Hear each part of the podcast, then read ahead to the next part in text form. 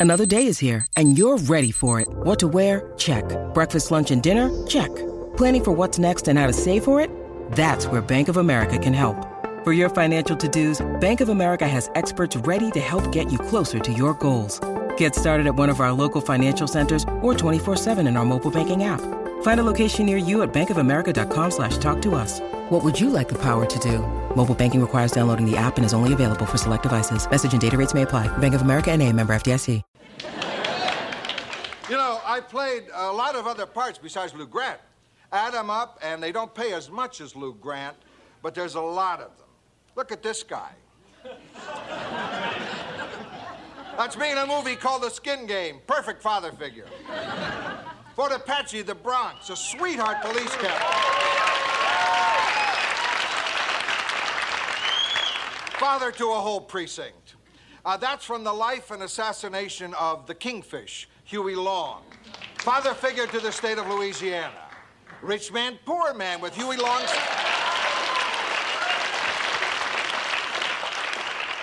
Uh, with Huey Long suspenders, achieving the Jordache look. Hi, this is Marion Ross. You are listening to TV Confidential. Joe Danzig, new principal. You agreed to teach. Some of you aren't doing that. Ed Asner passed away Sunday, August 29th at the age of 91. Tony and Donna are with us. We're talking about the legacy of Ed Asner, which extended through many, many projects and, and reached three generations of fans. Tony, you mentioned he was very pro labor. He also worked till the very, very end. As a matter of fact, he gave what uh, turned out to be his last print interview with the Hollywood Reporter. That was published like three days before he died. It came out like Wednesday, the 24th or 25th. And it, it was like comparable to the Sunday New York Times feature article. It was a nice long Q&A with Ed Asner, and uh, where yeah he talked about some of the things he did before, but he talked but he looked ahead, and he looked good. He looked good. He was in good voice, and ni- 91 is a good long run for anyone. It's interesting you bring that up because I remember before Gavin MacLeod died, he was he did an interview, or he was part of a Love Boat reunion on uh, let's call it a web series called Stars in the House, which is produced in New York, and it's uh, a lot of it in, follows uh, different Broadway performers, but they've done a lot of TV reunions, and uh, these guys were doing two a day, and they did a Love Boat reunion, and they had the entire cast, and they brought in Gavin MacLeod, and it was like two weeks before his 90th birthday. And he looked great. He was he was on top of his game. I mean, he was, and he again is just I'm doing this, I'm doing this, I'm doing this what it's kind of hard to say when you're in a pandemic, but yeah. uh, what are you doing? Yeah, but they were all working on projects, hopefully to get off you know the ground when when you could do so, or they're doing something in the virtual world. So yeah, he was bright-eyed and and uh, kind of looking forward uh, into the future. You know, you look at these things and you're not even thinking, oh, this is going to be the last time we see them. And there have been uh, some other celebrities that we would see maybe at the Oscars or something like that, or on the red carpet, going, "Oh, they're not going to be around much longer." But uh, I did not feel that way about Ed Asner. I did not feel that way about Gavin MacLeod. Yeah, Tony's tribute to Gavin MacLeod, by the way, you can hear for free on the This Week in TV History podcast. You can hear the This Week in TV History podcast, Apple Podcasts, wherever podcasts are found. I know of at least two things that Ed was working on at the time he passed. Uh, one was a, a staged reading he did with Ruta Lee that was performed about a month ago. Wow. Ruta describes him as a real trooper. His wild and wicked sense of humor made life more joyous for everyone who crossed his path. That is our friend Ruta Lee, courtesy of our friend Harlan Boll. And what Ruta just said, I think the three of us can second and third. Yeah, all the love and that's been pouring out for him. That's just an amazing legacy, you know. It's kind of like what the wizard told the Tin Man. A heart is not measured by how much you love, but how much you are loved by others. And I mean, for a guy who made a career playing this grouchy old man, everybody loved him. Another project that was in the works, I was not aware of this until a couple of days ago. This is from Jamie Farr. Jamie Farr said, Ed Asner was a wonderful man. I had a long, good friendship with him. I was looking forward to doing an upcoming reading with him of Two Jews Talking. we just had re- rehearsal last Tuesday, four or five days before he died. Oh, wow. We are heartbroken. We are heartsick and, and, and devastated by the news and send our love to the family. Jamie Farr, also courtesy of our friend Harlan Boll. And, you know, it's, yeah, it's, it's, as a fan, it's sad to see that we will not see this, these performances materialize, but knowing that at the end of the day, Ed saw himself as a working actor. And you guys know this. There is nothing more joyful and nothing that gives an actor life's blood than working. According to his IMDb page, he had nine projects in development. Hey, that's that's incredible. It's incredible. He was also in demand. That's the other Yeah. thing. Yeah.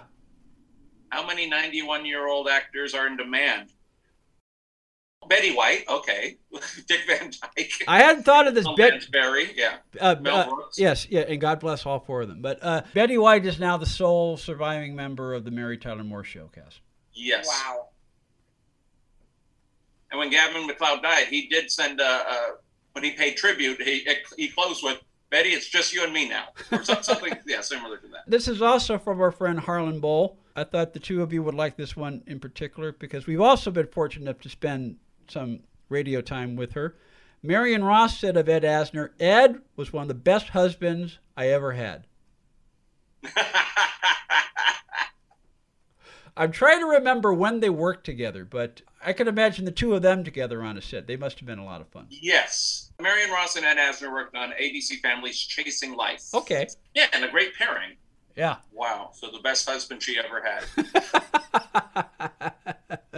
That's a great line.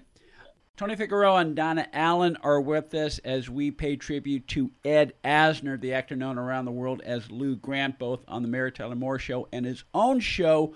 Lou Grant, Ed Asner, passed away this past Sunday, August 29th, at the age of 91. We mentioned the planned stage reading of the play Two Jews Talking that Ed Asner and Jamie Farr were rehearsing just before he died. Later on the program, we will talk to Ed Weinberger. Ed Weinberger, one of the producers of the Mary Tyler Moore Show, Ed Weinberger collaborated with Ed Asner three times over the past decade, including the one man show A Man and His Prostate. Ed Weinberger wrote Two Jews Talking. He'll give us a little more information about how that play came to be. We've talked about Lou Grant, the dramatic series. We've talked about his singular portrayal of Santa Claus. I know Donna, you you love the Mary Tyler Moore show. It's one of your all-time. It's like your top two or top Yes. one. Do you have a favorite Ed moment from the Mary Tyler Moore show off the top of your head? Oh, he had so many great moments, but it was that defining moment in the pilot. You got Spunk. I hate Spunk. I, that's one of my favorite Lou Grant moments ever because that tells you everything you need to know about the character. But you go along. There was an episode. Remember when Mary and Lou went on a date?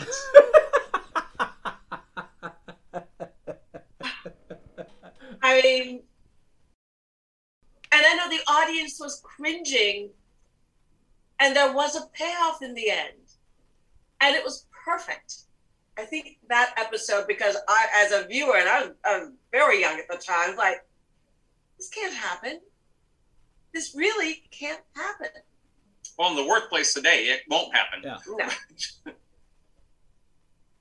I loved his reaction in the final episode when he find out found out they were all fired Yeah. except Ted. His moments with Lou's moments with Ted. Oh, good lord. I mean What? they the scene before they go for the Kleenex. Well, I think it was just before. You know, it's just when he said, "I treasure you people." That was so genuine. Yeah. And in his book, Son of a Junkman, Ed talks about what he remembers most and what he is most grateful for his seven years on the Mary Tyler Moore Show were the friendships and relationships that he built and established and continued not only through those seven years but for the rest of his life. So I would imagine there was a little bit of Ed Asner delivering that line as Lou Grant. Yeah. Oh, agreed. There's no doubt about that. And it was a, a great.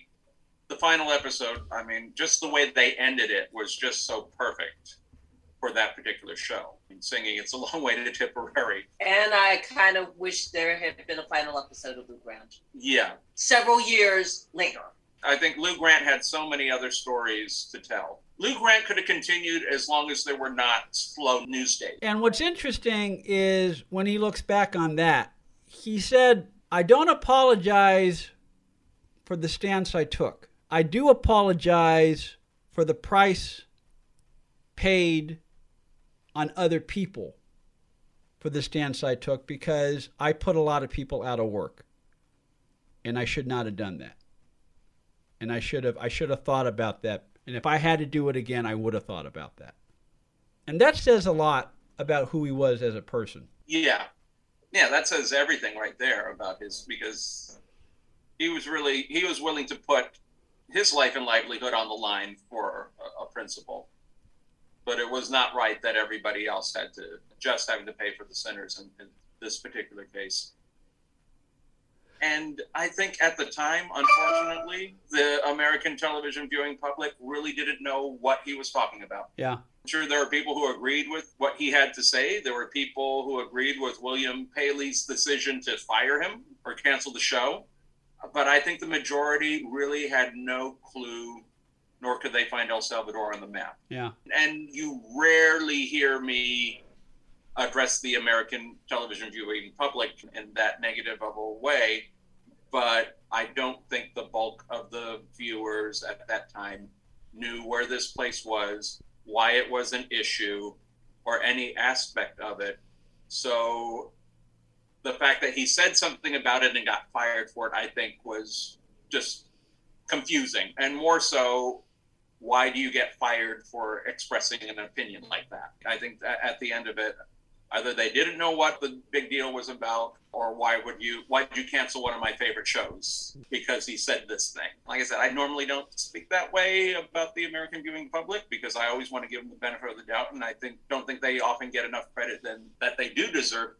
But I mean, in hindsight, I think that show could have gone at least another three years, or at least tied with you know Mary Tyler Moore if Yeah. they wanted to kind of and have a send off and have a wrap up. And like I, I felt like Lou Grant could have been revisited after the riots, after the Northridge earthquake, after OJ, after Monica Lewinsky. Wow. You could have had a TV movie centering around the paper those particular times, but it wouldn't. It would also just be the role of yeah.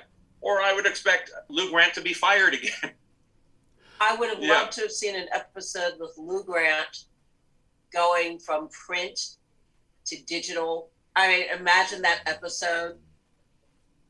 He would have, I think he would have adapted, but he would have fought it the entire way. or gone to digital because of the state of newspapers. yeah. And let's not forget Lou Grant was the first hour-long show for MTM Productions. Yes. So that makes him a pioneer in that respect as well. And it was the first time we saw a drama spun off from a comedy. Mm-hmm. Uh, we've seen it a couple of times since, but uh, it, was, it was the very first. And then I think Trapper John was, you know, not far behind. But to have the same actor play, Yeah, to have to have the same actor play. going from a comedy to a workplace comedy to a one hour drama Yeah, still seamlessly. very much centered, uh, obviously, around the workplace. And I remember uh, in his interviews. By the way, if you want, find him on uh, Archive of American Television, uh, wonderful interviews there because he he talks about all of it. But he also talks about how he had to shift the character of Lou Grant you know, when he's helming the show.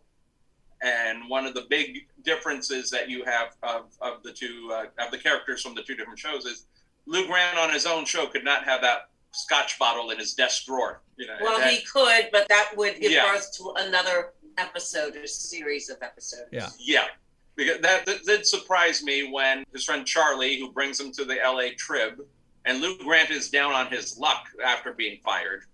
I mean, tapped out down to his last hundred bucks or so, and he's in LA, and they want to bring him back to print journalism, and he said, "Give him a try," and he brought him right over to the city desk and sat him down there. I thought the next thing we would see is a Scotch bottle coming to the door of the desk because you knew that the Lou Grant from the Mary Tyler Moore Show started in print because his career predates television. But then throughout the run of Lou Grant, if any of the characters in the newsroom said anything dismissive of television news, he would remind him that he came from television news or that he used to work in television news. You know, just so uh, the print journalists would never get too full of themselves on that aspect. He would always bring up that reminder. There were interesting choices. I think there was only one other character, and I can't remember her name. It was Mary's aunt. Eileen Heckart. Yes, and they and they did not have any scenes together. It was uh, Bill, the character of Billy Newman. Yeah, Yes. Right. Eileen Heckart did a crossover of sorts for on Lou Grant yeah. as, And it as was- Mary's Aunt Flo. Yes, Aunt Flo. Billy was covering a story, I think, somewhere in Bakersfield, and Aunt Flo was covering the same story. And it's like, so do you know that Lou Grant? He said, yeah. So, oh, yeah. So that was it. Yeah. Uh, but yeah, but they never had any scenes together. But yeah, so they wanted to have a certain distancing from the Mary Tyler Moore show. And granted, Ted Knight had another gig. Uh, Kevin MacLeod had another gig. Betty White had another gig. So uh, the crossover potential of other characters, they were. I mean, Tyler Moore ends. I think everybody had a gig the following season. I believe. Most of them did not have uh, great longevity, but I think everyone had a job the following fall. Yep. Gavin, obviously, with the Love Boat, but uh, there was a, a Betty White show. Uh, Ted Knight had a show, uh, and Betty White show had Georgia Engel. hmm Yes. Yes. So they were all gainfully employed when this show came to an end, which was also great. Which is, I can't think of any other time you've seen that happen. You're right. I mean, everybody, even you know, I mean, I'm just thinking out loud now. I can't think of you know, Rhoda and Phyllis spun off Rhoda and Phyllis spun off, so they were as all well. uh, yeah, they were they were they were in a good position. But every one of the main characters on that show had another job by the time the fall came around. I, I can't think of any other time that that's ever happened because they're not in demand or they got so pigeonholed or stereotyped for that one character. It's kind of hard for them to find another character. Stay with us, folks. We'll be right back. Any final thoughts about Ed Asner that you want to share with our listeners? Uh, just he will be greatly missed by the industry and by the viewing public. I mean, this this one was a hard one, and we are we're saying that more and more these days.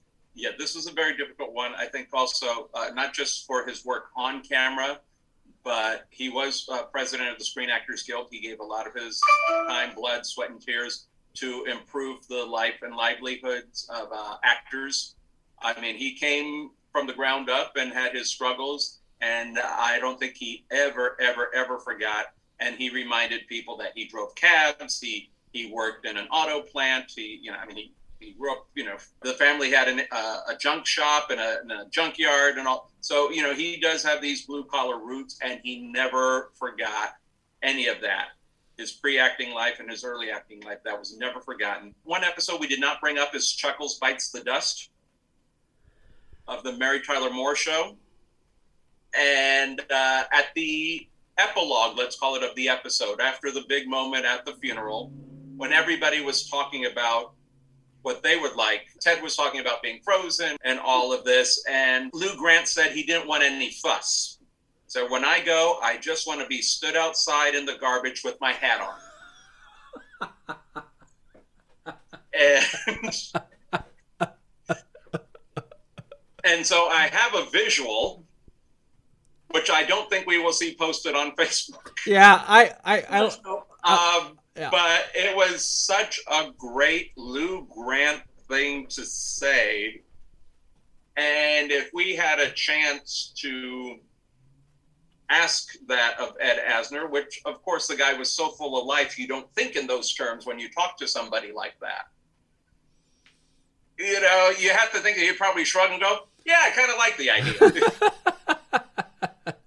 or he would go on 45 minutes on what a sham the funeral industry is, or something Yeah. like that. Yeah. But uh, he, it was just, yeah, that that I think just a classic Lou Grant line that just sums up who the character is. And I think it's the classic Ed Asner line. I think there was a lot of Ed in that line as well. Something tells me. childoftelevision.blogspot.com, also storysalon.com, facebook.com forward slash story salon. This Week in TV History podcast, available Apple Podcasts, wherever podcasts are found. The Fall Again trilogy by Donna Allen Figueroa, available fallagainseries.com. Yes. Tony and Donna, we'll see you next time. Next time. We'll take a quick timeout. Then Greg Ehrbar will join us with some thoughts on the passing of Ed Asner, including a few recommended viewings of Ed Asner available on DVD or streaming on demand, including several titles that you may not have heard of or perhaps even forgotten. All that and more we continue our tribute to Ed Asner here on TV Confidential.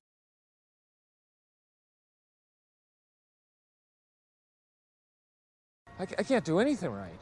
Buddy, you're more of an elf than anyone I ever met. And the only one who I would want working on my sleigh tonight. Really? Really? Will you fix it for me, buddy? I'll try. Papa taught me how. You gotta find it first. It dropped off the sleigh back over there a ways. The, the engine. The engine. Go, buddy. Go, Mr. Elf. Be